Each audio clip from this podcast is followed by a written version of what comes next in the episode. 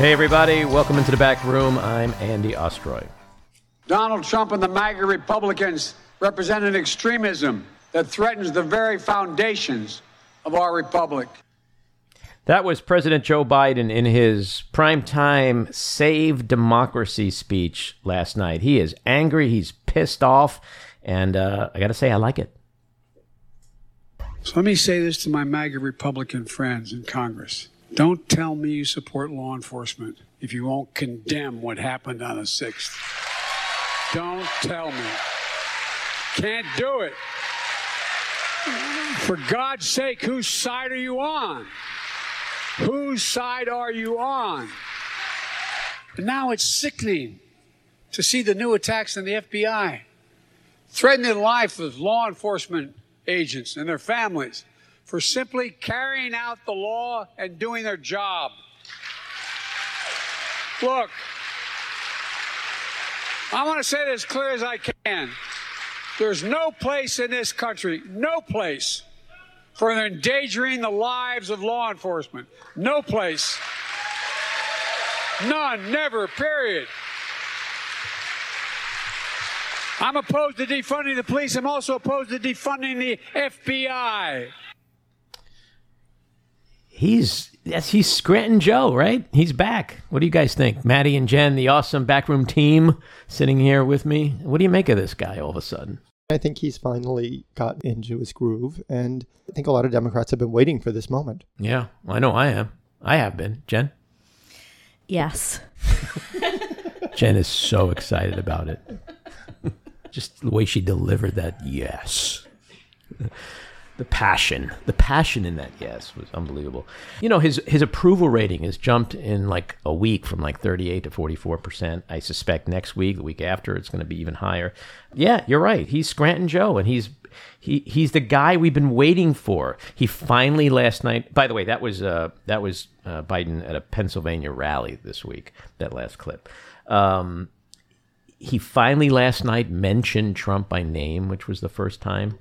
And I think the, the most important thing that I took away from that speech, aside from the fact that it was awesome and overdue and uniting, because he didn't really lump all Republicans into the extreme MAGAs uh, movement, but the contrast that was set yesterday, like September 1, 2022, I think is going to go down in, in history as the day that Joe Biden delivered a, I, I think, an unprecedented speech where the United States president had to come out to defend democracy to, to Americans from Americans, number one.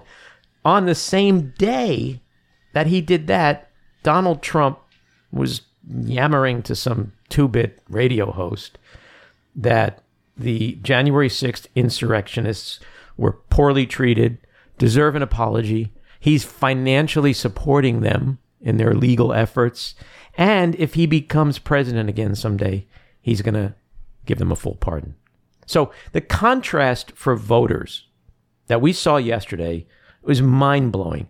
And I think the most important thing, because neither of those two guys are on the ballot in November, so we got to keep that in mind. But there's a lot of other people that are. And I think every Democrat, every Democrat who is running against a Republican opponent be it at a debate, be it on, on some kind of TV news conference, anywhere. Every time they sit with a reporter, they should publicly ask their opponent, Do you support Donald Trump? Do you agree with Donald Trump that January 6th insurrectionists who were arrested, convicted, imprisoned deserve an apology and should get a full pardon? Make these people go on record because those are the people that are up for election in November.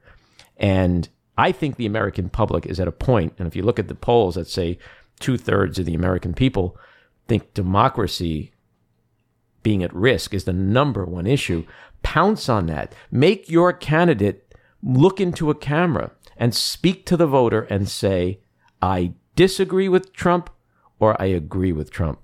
I think that would be very powerful.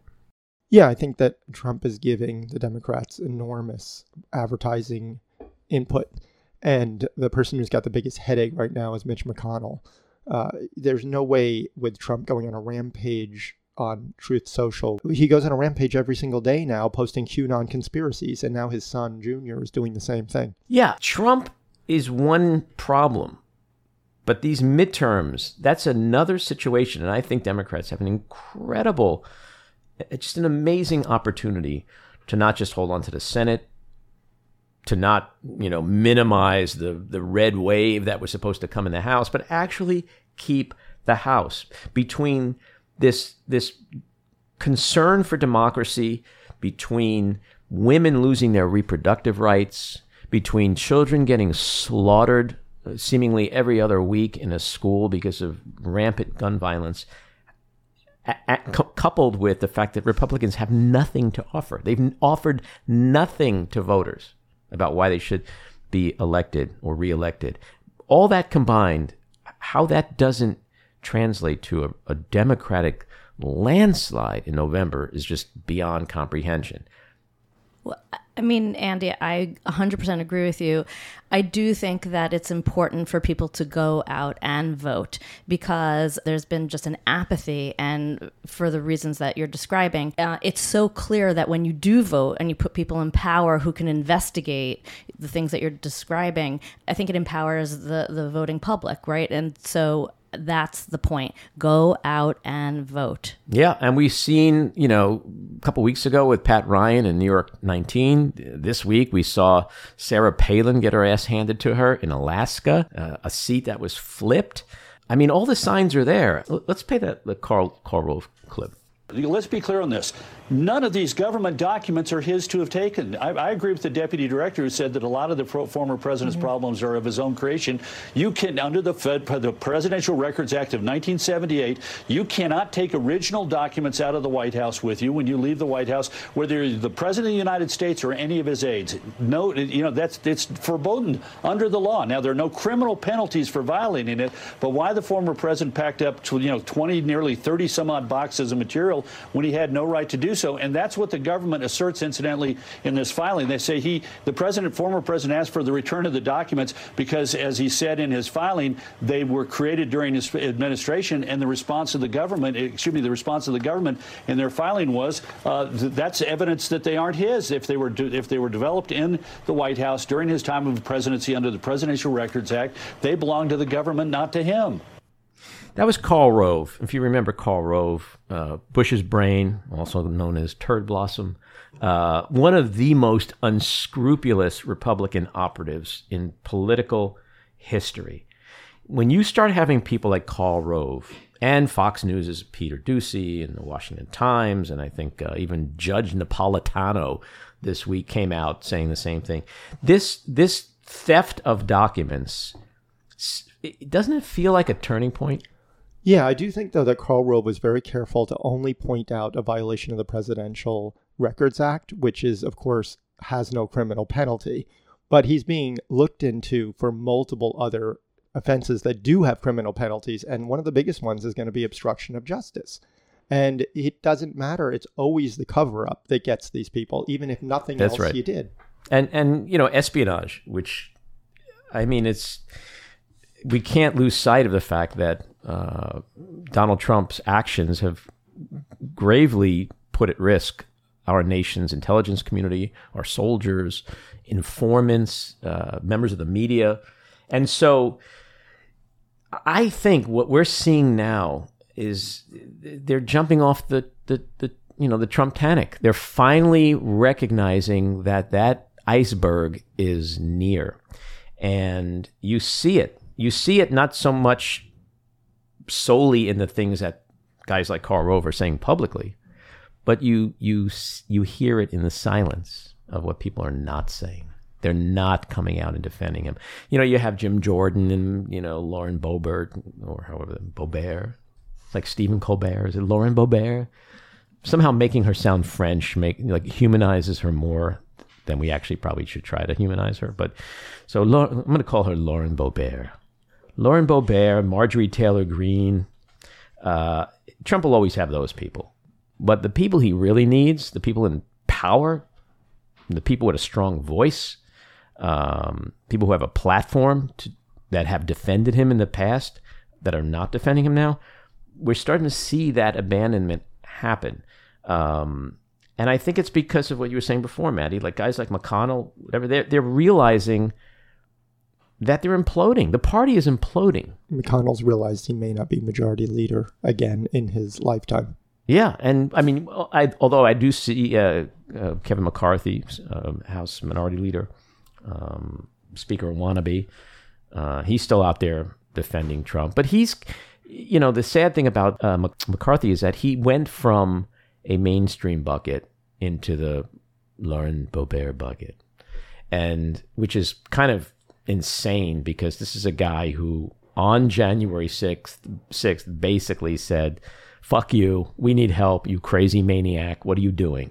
And then after that became Marjorie Taylor Greene. Uh, it's it's inexplicable, which is which explains a lot of why these people are in this cult. I, I try to explain it to myself and I can't, but there is something that's changed. And what's interesting to me is that it's like it's like when they got Al Capone on taxes, right? Tax evasion. The thing that may ultimately really bring Trump down is this willful, blatant theft of documents because uh, the image of the, the top secret, I know we want to talk about the rug, the, the image of those top secret orange documents on the floor of his office and other places in Mar- Mar-a-Lago, you can't escape that. It's like a it's like a fraudulent tax return. The evidence is clear. Now, when I have this conversation with friends of mine, they'll be like, "Yeah, but he should go to prison for January 6th. How could he?" That's a much more complicated case.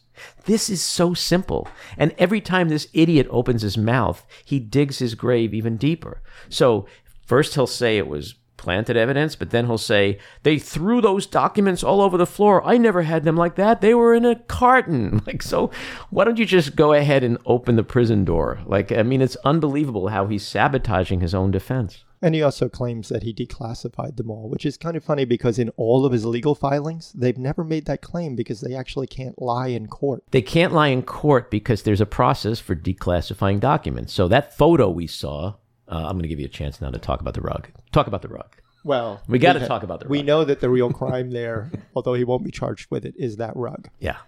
The arabesque pattern. Yeah. And, uh, Machine we, made likely in China, by the way. China. Do we? China. China. China. God. Oh my God. I just got like a nom flashback. Every once in a while, I start thinking about what it was like during the Trump years. And like someone will say something, I'd be like, oh my God. And I actually get anxious, like the anxiety. But do we know if the rest of Mar-a-Lago is is decorated so lavishly? I think actually that's a given. My God, the, I mean the the lack of taste. I mean, putting aside his treason and his corruption, the man really should be in prison for his lack of taste. It's a cheap casino rug. I've walked on many of those. I've dropped many a penny on those. This is his private office. Jesus. So you can't escape the evidence that's there. And so that's why I think this particular mess he's in, combined with, you know, um, Fani Willis down in Fulton County, Georgia, uh, who I'm sure this isn't true, but like I sort of suspect, like if you go into her home, one of her walls has nine million pictures of Trump with the eyes cut out. Like you feel like this woman is on a mission. So it's it definitely feels like something is happening and it's going to get better soon. And and I mean people who are talking about him like certainly going to get indicted like it's I tweeted that back in May. I felt like I was the only person on earth who was like, he's going to get indicted. Now it feels like everyone is talking about Trump is going to be indicted. Every legal expert, constitutional expert, presidential historian, anybody who you know you can see on on cable news often with credibility is saying it just everything is pointing to an indictment. So I don't know. I'm feeling pretty good about where things are headed. I don't know about you guys, but I, I think dig it, up that rug it's though. when it when it's so simple, right? It's not nuanced. He took documents. You see it on the carpet. It's a completely different scenario than a very complicated, even J6 Yeah. commission. And again, I think it depends on if you go out and vote and you put people in power who can investigate. You're in a whole different scenario than you just have a bunch of yes men and, and people falling in line. And I think that was part of the Teflon Don mystique. Yeah, well, he's he's done a very good job of deceiving, originally deceiving half of the country. I think maybe thirty percent of them are still with him, and that's probably why you're seeing special election victories for Democrats because we don't need all of them to flip. We just need some people to wake up and go, you know what, this guy's full of shit.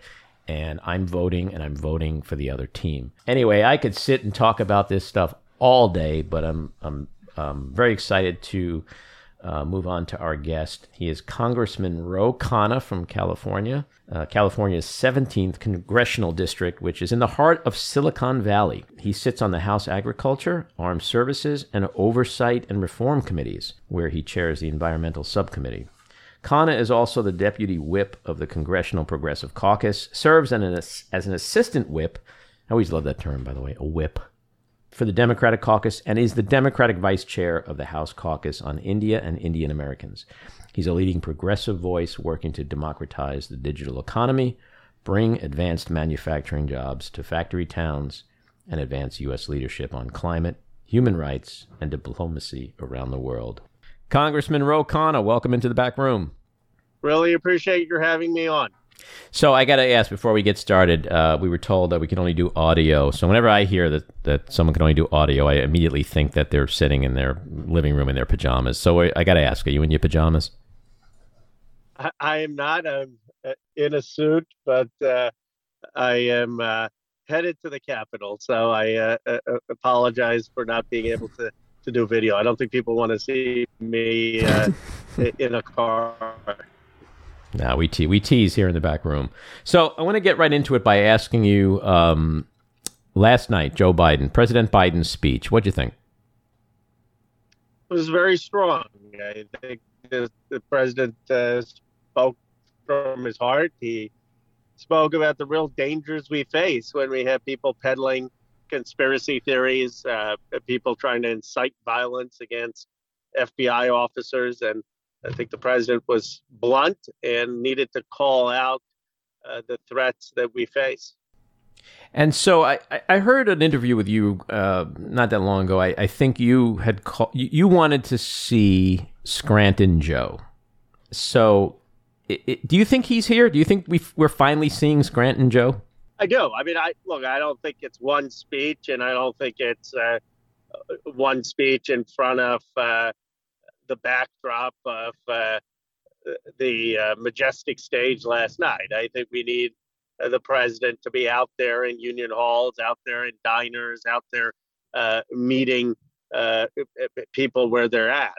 Uh, but I think we're going to see that. I mean, I'm headed to Columbus, Ohio on October 9th. The president's going to be there to talk about the new two Intel factories that are coming about because of the CHIPS Act we passed. So we need the president on the road in these communities, and I'm pretty optimistic we're going to see that uh, in these next couple of months. And, and, that's great. And I think we're starting to see uh, how he, the the new and improved uh, President Biden is being received by the public. His approval numbers are, are going up. Uh, earlier earlier in the week, he uh, was at a Pennsylvania rally where he uh, also spoke very strongly. Um, his rhetoric, his energy is definitely different.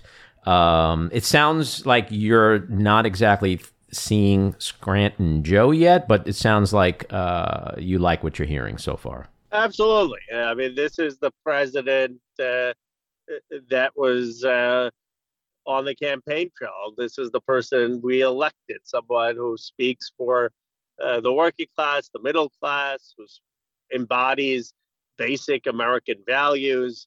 Uh, you clearly know yesterday why he chose public service, why he chose to run for president. Uh, and we need him out there more. And I don't care if he makes a gaffe or mispronounces a word. Uh, I think he there's a reason he's elected, not all his aides, and the reason is that he has a bond with the American public, and uh, uh we need to see uh, uh, that he believes it. What do you say to the people who, typically on the right, who maybe we're never going to convince anyway. But what do you say to the people who are saying uh, it was a divisive speech, that Joe Biden was elected because he promised to unify the country, and last night he was dividing the nation? What do you say to those people? I don't believe it was a divisive speech. I mean, the president at one point said that uh, there are a lot of Republicans uh, th- that he respects. He's not calling out a political party. What he was calling out is extremism. And that extremism is people who deny that the that uh, Joe Biden legitimately won the election in, in the face of overwhelming evidence that obviously he did. The extremism is people who are uh, ra- raising rhetoric uh, that is leading to violence against FBI officers. Uh, the extremism is people who are uh, defending attacks on uh, our institutions of democracy. and so to say that someone is divisive because they're calling out extremism is just wrong. Our great, all our great political leaders have called out anti-democratic uh, actions, and that's all Biden was doing. Yeah, I, I totally agree, and I think it was a brilliant speech. I think it was very powerful. I think uh, the messaging is it was long overdue. I also think it was kind of sad that that a United States president had to give such an unprecedented speech in defense of American democracy from Americans. I mean, that, you know, it was kind of like an FDR speech back in the 40s when we're fighting, you know, uh, foreign enemies who are, are trying to destroy democracy. But to hear a United States president have to do that, basically speaking to fellow Americans, it's pretty sad, isn't it? It is a uh, sad moment that an American president has to remind the country uh, that uh, we are the greatest democracy, that there are certain principles all of us need to agree on. But as someone who is the son of immigrants born in Philadelphia, actually where the president gave the speech, who grew up in Bucks County that was uh, 95% white when I was growing up, and that saw uh, the greatness of this country. I mean, there were so, many people there who believed in me. I, I still believe that we uh, are going to get past this moment in our history. I don't believe actually it is as uh, trying a moment as uh, the men in, uh, who died on the beaches of Normandy or John Lewis who was beaten on the Edmund Pettus Bridge or the Civil War. This country has been through uh, more difficult challenges, and I think we're capable of emerging as a multiracial, multi-ethnic democracy and will. I mean, remember uh, the president did win, and before that, President Obama won twice. So I don't think Trumpism is going to define the future of America. Well, I want to I want to play a clip for you of something that uh, went down this week. Uh, Lindsey Graham. Let's go to that clip. And I'll say this: if there's a prosecution of Donald Trump for mishandling classified information after the Clinton debacle, which you presided over and did a hell of a good job, there'll be riots in the streets. So, you know, this week we saw the contrast between someone like Lindsey Graham, who just said that, you know, threatening violence because their side didn't win, uh, and a speech by the president last night trying to counter that rhetoric. Um, what do you think of what Lindsey Graham said, and do you think what Biden said last night really does will have impact with the people who who may be hearing and listening to someone like Lindsey Graham? We need to lower the temperature, and what Lindsey Graham said uh, is just not helpful uh, to do that. I mean, I don't know if he he probably say he's trying to be a pundit and not calling for that action.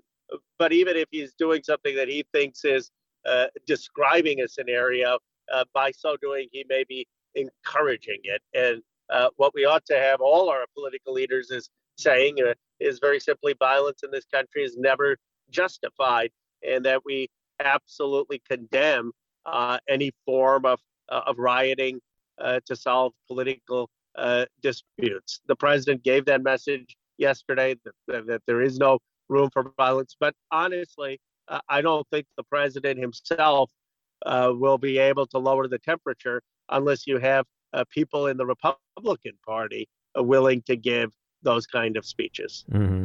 Well, I that's an interesting point, and it brings me to my next question, which is I believe he's justified in what he said earlier this week, but does Biden run the risk when he says that a good chunk, the, the MAGA extremists are semi fascists. When he makes a statement like that, which I welcome because I think it was long overdue, and that's just the reality. You can't have someone like Lindsey Graham or others threaten violence simply because they didn't win in a free and fair election, threaten violence because of that, and and not have them be accused on some level of acting like fascists. But does Biden run the risk in the lowering of temperature of it all of of sort of watering down or negating his own messaging? Or or is this really helping him and it's really timely and things he should be saying?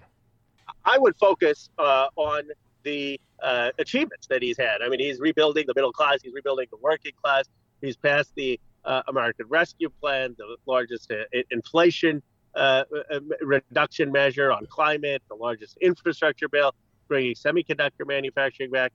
And I think he should call out the extremists who are harming our democracy. But that doesn't mean that anyone who voted for for Donald Trump falls into that category. I mean, I'm sure you have friends, and uh, I have friends and extended family who voted for uh, Donald Trump.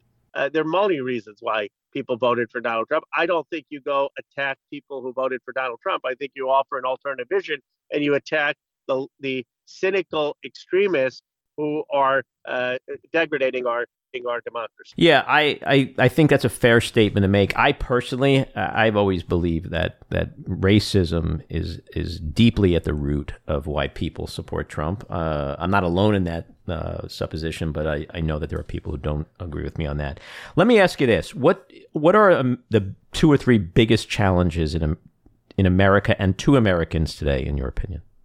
The biggest challenge is the the polarization in our country. The fact that uh, we are more divided than any time in my lifetime. And and the second is that uh, so many people feel the American dream has slipped away. That uh, they have seen jobs disappear, industries disappear. Uh, the working class have uh, less wealth, 25% less wealth than they did in 1980, uh, and they don't see their kids or themselves having an economic future.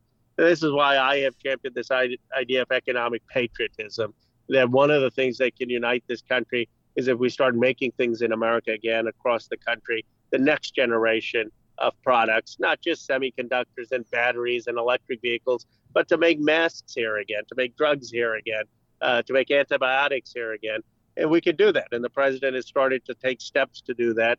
And if we rebuild our productive capacity, uh, I do think we can uh, bridge some of the divides. Now, do I think race is at the core of some of uh, the, the conflict. Of course, race has always been a challenge uh, in America, but the best chance that, that we have to emerge as a multiracial, multi-ethnic democracy is that people of different geographies, different races are working together uh, to produce things of value, and uh, that is something that is still within our reach. Uh, I want to talk to you about the economic patriotism thing for a second. I'm glad you brought that up. Uh, you've you've frequently been out in the heartland, the Rust Belt. Uh, it's loosely been referred to as an apology tour, but I, I, agree with you that you know the Democratic Party seems to have lost a, a, a major part of its constituency over the decades. Uh, the working class, the white working class, you know, as manufacturing and factory jobs have disappeared, so has those people from the Democratic Party, and it seems like you're making trying to make a really good effort to to get them back with the message of building back that part of the country, that part of our economy. What are the, the substantive ways that can get us there? Because if if we don't have a real plan and we don't execute it, then it's just rhetoric. Well, we can have a real plan. I mean, obviously, FDR had a real plan. That's how we built our industrial base. Hamilton had a real plan and it's not just the white working class; it's the black working class. In fact, uh, the loss of manufacturing, according to a paper by Bill Spriggs, have hurt uh, black workers the most in places like Milwaukee and places like Detroit. There has to be a comprehensive strategy. It has to have government purchasing as part of it. The government can be a purchase guarantor for uh, industry that we want. Government financing. We need to provide capital, uh, low interest or zero interest loans, so that we can build factories here like we're doing with semiconductors. There needs to be a council uh, that the president convenes that uh, can focus on what the critical industries are and how we can work with business to support them through purchase agreements and financing. We do need uh, strategic tariffs on uh, dumping uh, here because some of the uh, the dumping that took place post the World Trade Organization really made it very hard for American industry to compete. And we need a co- collaboration with uh, community colleges and with uh, labor unions uh, to build our, our workforce. So I, I don't think there's a silver bullet, but I do think that if the, there was a comprehensive economic strategy uh, to say that we're going to prioritize having industry in America because it is for self sufficiency, uh, because it is for uh, revitalizing places left out, uh, then our country is capable of doing that. We made a policy choice that it didn't, it didn't matter to us, that the lowest price was all we cared about, that shareholder profits is all we cared about. Uh, that was deliberate, and we can reverse that and go back to the type of policies FDR had uh, that built the industrial base in America. Mm-hmm. So, do you feel the Biden administration, Biden himself, uh, the messaging that comes out of the White House, do you think they're doing enough to accomplish this, or on the road to doing enough to accomplish this? It's a start, but if you've had 40 plus years of uh, neoliberalism, and by neoliberalism I just mean let corporations go wherever they want. Globalization is is totally uh, good. It doesn't matter if people are losing jobs, they'll find something else.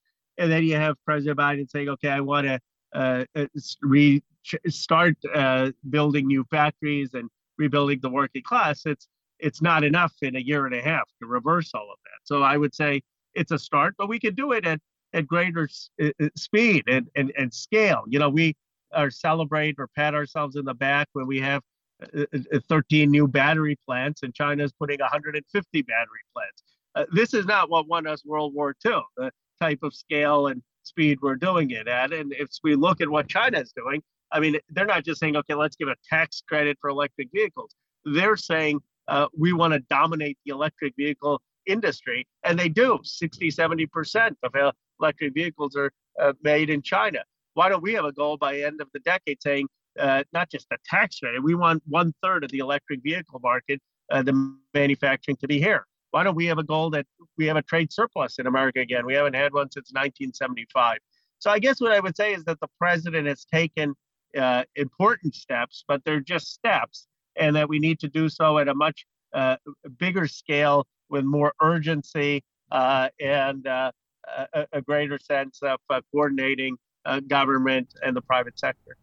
And do you think that's realistic given how much corporate profitability plays into all of this. You know, you mentioned China. You know, the Chinese. Uh, there's a, a, a nationalism that drives a lot of what they do. Here, so much of what drives our politics and our economy is what corporations want and need, and lobbyists, and uh, the the amount of money that flows into Washington. You know, if it's it's hard to sort of conceptualize a, a, nationalistic view of let's let's build everything in, in America when you have the pencil pushers at major corporations who understand the profitability of moving everything overseas. I don't agree with that, but I, I I'm just trying to sort of get your feelings on the the, the realities of how how we can accomplish something like this when we are so knee deep in this this uh, uh, corporate you know quarterly co- corporate profitability uh, maze that we're in? Well, it's going to be a, a, challenge, but it's one I think the American people are realizing is necessary. I mean, when we didn't have baby formula in this country, we didn't make masks in this country. It wasn't just the high end technology. People are saying, what's happening and why are we so dependent on Taiwan? Doesn't that increase the risk of potential conflict? And it's not that I am a uh, protectionist or mercantilist. I welcome trade. I think it's fine to have global supply chains. I just think we ought to have our share of the production. We ought to make sure critical things are still made here. And so I think the American public is demanding that. I think some of the CEOs have realized that with shipping costs and uh, with the breakdown of supply chains, that there is value in having domestic production. You have Apple saying, well, I uh, it, it, may be cheapest right now to have everything coming from Taiwan of semiconductors, but that's not a smart bet uh, given global disruptions and pushing for domestic manufacturing. and then we have a lot of tools as an American government. We can decide uh, what we who we're going to purchase from. Mm-hmm. There's a lot of purchasing power. We can decide uh, who we're going to finance and have public standards linked to our financing. We can decide where strategic tariffs make sense, where strategic restrictive agreements make sense. You know, before we got into the World Trade Organization, for for example, textiles, we had a agreement that textiles, some portion of it had to be in the United States, and the rest of it had to be distributed around the world. There couldn't just be one country having all the textile production. And then the World Trade Organization got rid of it, and we lost all our textile jobs, and it all ended up in China. Right. That doesn't strike me as a good thing. And so that there were policy choices, and I, guess my view is yes, you're going to have corporate money uh, go against that. Uh, but uh, the American people have woken up to the fact that this has not been good uh, for our country's national security or for many places that have been left out. Uh, Democrats recently passed uh, roughly $740 billion reconciliation bill, in, in Inflation Reduction Act. Uh, 369 billion in climate and clean energy policies. Uh, it included incentives for renewable energy, hydrogen, nuclear, and electric vehicles. You said uh, it wasn't the bill you wanted. So I want to know what what bill did you want? What what was missing from that bill for you, in particular with with climate? As you know, I I was part of the uh, efforts on the bill. I had almost uh, uh, a year of uh, negotiating with Senator Manchin, saying that progressives need to uh, get something done. I was in bipartisan talks. I uh, said to Senator Manchin, we need over 300 billion on climate, and the progressives and the groups will say yes and was probably one of the only progressives talking to him for much of uh, 2022. So I am proud of what we achieved. But let's just put this in context. This is 300 billion over 10 years, at a time over the same 10 years where we're going to spend uh, about 8 trillion on defense, when our uh, economy is going to be uh, 230 trillion. So to put that in uh, in, in, in context, you know, uh, this is uh, uh, less than 0.1% of spending. I mean, we just need a, a, a lot more spending, uh, and some of it direct loans, some of it purchase agreements, some of it direct financing uh, to be able to really get solar manufacturing, electric vehicles, battery plants, steel plants in the United States. So, do I think it's good to have tax credit policy? Uh, yeah, do I think that this is going to make us the leader in clean energy uh, around the world? No, I think it's a first step. I want to play you another clip. Uh, you've called for drastic action on Biden's part about this. Here, here's what you said. He needs to declare a climate emergency. I mean, I'm glad that he's highlighting what he's doing, but we need to do more. The declaration of a climate emergency will give him the authority to put more funds into solar, wind, renewables. It will give him the authority to stop uh, the uh, permitting for uh, projects that are going to emit tremendous amounts of CO2. So uh, he needs to make that declaration. Uh, is that declaration likely? Would it be imminent? Have you had substantive conversations with him on that part? And what what do you think ultimately that how that how that would move the needle overall? He was considering it before the Inflation Reduction Act passed. I think there has been less momentum now because the White House thinks, well, we already did this big climate bill, and they did do a significant climate bill, but we still need the climate emergency for a number of reasons. One, the Supreme Court is trying to gut our agencies. They're trying to gut uh, EPA from having any regulation on the utilities on CO2 emissions. We can't just give the Supreme Court this uh, power that they're usurping. The president needs to push back and say, no, I'm president of the United States. I get to tell the agencies that it's fine uh, to have regulation that meets what Congress's intent was. And a climate declaration would do that. It would push back against the Supreme Court gutting the EPA and empower the EPA uh, to have regulations uh, that will meet climate goals. And it will also open up sources of funding for research and development in critical technologies. Um, I want to shift to the midterms uh, as we near the end of our chat here. You guys have got to be feeling really good about where you are now versus where you were just a month or two ago. It seems like the needle has moved in the direction of Democrats. And what do you, what do you think that is? And how do you feel about what's actually going to happen in November? I feel more optimistic than I have at any time in the uh, two years of President Biden's uh, uh, term, other than maybe the first few months. I mean, I uh, uh, there's a momentum there. We've got great candidates in uh, Ohio. Tim Ryan's running a great race. John Fetterman's running a great race in Pennsylvania. We have some pickup opportunities. my House colleagues, many of them in their districts are up. They're running four or five points ahead of the president, and the president is now at 45, 46, 47. I saw Paul. So his numbers are going up. Uh, you know, I almost wish the election were tomorrow. I think if it were tomorrow, uh, we would uh, hold the House and uh, we'd win a couple seats in the Senate. But as you know, uh, a month ago, that was not the case. And a month from now, uh, you never know in American politics. And so we have to be vigilant and we need to keep running through the tape. Yeah, a month or two in politics is a lifetime, but you know it is encouraging to see the special elections recently. Pat Ryan up in New York 19, the uh, Sarah Palin losing in in, in Alaska, flipping that seat. I mean, these are all things that are pointing in a very positive direction, I think, for uh, for Democrats.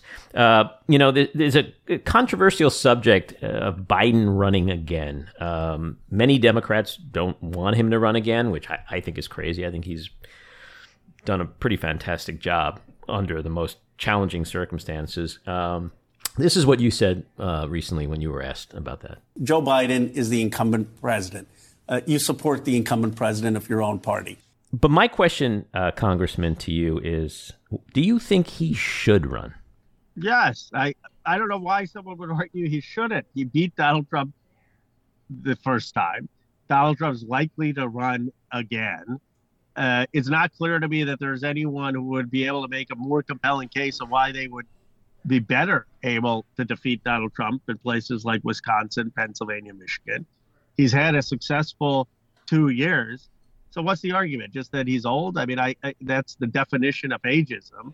Yeah, uh, and I don't uh, and I don't think that uh, uh, there's anyone I see uh, who would be better in defeating Donald Trump. There are other people talked about who I think would lose to Donald Trump. So to me, it's a pretty obvious thing that he should run, and I he'll have my support. Yeah, I, I totally agree. I, I think he's he's the, the most capable. I think the arguments are, are, are not viable at all. Uh, other th- another thing people talk about is you eventually running for president someday. Yeah, look, look, I'm I'm excited about being out there uh, for Joe Biden and campaigning on economic patriotism, about how we're going to rebuild the middle class, rebuild production, build new factories, new industries to me, there's going to be a moment, whether it's 28 or 32, for a multiracial, multi-ethnic democracy. We're going to have all different candidates of a new generation talking about the future of America, and that'll be an exciting thing. And I look forward to hopefully being part of that conversation. But that conversation is not now. Tw- the 20s are a uh, existential challenge for this country. We have to defeat Donald Trump. We have to make Joe Biden a successful president. We have to. And I tell my friends and colleagues, I say, what is better for the country? To have a strong Joe Biden uh, after eight years and then argue now it's time for more progressive policies and a more multiracial, multi-ethnic coalition, or to have four years, more years of Donald Trump. I mean, such an obvious choice. And that's why I think it should be obvious for Democrats to rally around Joe Biden and to make him not just win in 24, but to make his presidency as successful as we possibly can. Yeah, totally agree on 24. But for 28, I think uh, we got to remember what your ninth grade English teacher once said. Do we remember that? Every person who has been blessed with uh, uh good teachers has a teacher who believes in them and says positive things with them. And that that's a credit to our teacher. It's not a prognostication of my future. Yeah, uh, she said that you were going to be the first. What was it? That she said you were going to be the first uh, Indian American president. Did you not have teachers who, who said uh, you were going to be the first president or the first great filmmaker? I'm sure you did. I'm no. sure you had great teachers who believed in you. yeah, I, am trying to remember if I did. My last question to you is: uh, we, we here at the back room we try to really get into someone's soul, and I think the way to do that is to uh, talk about pets and music. So the first question is: Are you a dog or a cat person, or both? I'm more a dog person, uh, and uh, you know, honestly, it took a while because uh, growing up uh, as an Indian American family, we didn't have many dogs. But then uh, when I started knocking on doors and going out, I used to uh, love meeting uh, people's dogs, and so more more a dog person. All right, and your top five musical artists of all time: Bruce Springsteen, Bob Dylan, uh, Simon and Garfunkel, Billy Joel, and probably uh, Kendrick Lamar. Wow, I like that last one you threw in. I, I personally yeah, I like DNA and Humble, and I think he's a pr- pretty profound in some of the uh, the stuff he does. Uh, yeah, no, I uh, I'm I'm also fascinated that you didn't mention Taylor Swift because usually everyone does, including your colleague Eric Swalwell, which was a real shocker. But he he proudly admitted to being a Swifty. So there you go. Yeah, no, I you know I like her, but I wouldn't put her. But my favorite song is uh, Bruce Springsteen's "My Hometown." I think if uh, if you if you listen to it's one of my favorites. If you listen to it, uh, it's really about a lot of the challenge in, in America. I mean, uh, uh Springsteen writes uh, sings about you know he's eight years old. He's uh, riding in this Buick with his father, and uh, his father says, "This is your hometown." And then the textile mills closed, the jobs aren't coming back, and he's 35 years old, and he's got a kid of his own, uh, and he's leaving his hometown. He's telling his son, "Look, we, we've got to leave." and uh, you know that that that's so much of the American story. I uh, totally. Uh, you can't argue with uh, Springsteen's uh, impact on the music industry as well as the messaging that you just spoke of. And I actually did remember my teachers. Most of the time, they were just asking me why I, am showing up late. So we're going to end on, on that. I'm sure they were. I'm sure they're proud. I have not met someone as successful as your other people who usually didn't have one or two people who really uh, believed in them. And uh, often it's a teacher or a mentor. And, uh, you know, my ninth grade English teacher, the, the, the thing I wish is that every person in this uh, country had a, a teacher like her, someone who uh, really believes in you. I mean, I think that's, you know, when you become a, you know, when I get introduced now, they say, oh, Congressman, and they talk about all my, the good parts of my biography and they omit, the, you know, the times I lost uh, twice and the times I thought I'd never make it. Uh, but the times like that, which we've all had, it's those people like my ninth grade English teacher who believe in you, who mm-hmm. keep you mm-hmm. going. Well, I think the key there is the person that they're talking to. I mean, it's not so much uh, uh, an assessment of, of, of teachers or a critique of teachers, which I totally agree with you on. That that you know they're they're such an undes, under, underappreciated part of our society. But it's the student. I think the difference between me and you is you probably demonstrated to that teacher that you actually could and should be president someday. I unfortunately did not. so oh, you're I, demonstrating it now with your, you know, your podcast. This yeah, well, the, maybe now modern way. Yeah, but you see, now maybe I I am capable enough to be president. But God, would I want that job? That's I don't know who does want that job. That, that's the other thing I will say to this president, and it, it I mean, obviously, it's a very very difficult job in itself. But to run against Donald Trump with the viciousness, I mean, yeah. what he's doing, appalling to, to, to, to, the president's son, to the president's family, who would want to go through that with it, no. with, without Trump and the threats? I, I have so much respect uh, for Joe Biden's willingness to have done that in 2020, to put his family through that, and to do that again. I mean, this is it's not some glorious pursuit to be running against Donald Trump with the garbage. No, he, d- he, he does it because he has a deep love of this country and its democracy. And, and we're seeing that again with the way he talks about 2024. 20, so, uh, yeah, I totally agree. Uh, Congressman Ro Khanna, thank you so much for coming into the back room and talking with us. Uh, we appreciate your thoughts and hope you'll come back again. Really enjoyed it. Appreciate it. Take care. So there you have it, episode 14 in the can. We'd love to hear your thoughts, so leave us a message at 845 307 7446 or email us at backroomandy at gmail.com. And you can follow me on Twitter at Andy Ostroy. Thank you, Maddie Rosenberg, Jen Hammoud, Cricket Lengyel, Andy Hollander, Patricia Wind, and the Epicurean. And a big thank you again to our guest, Congressman Ro Khanna. So keep your eyes on Washington, Hollywood, and your own backyards. And we hope you'll join us again next time. Have a great week.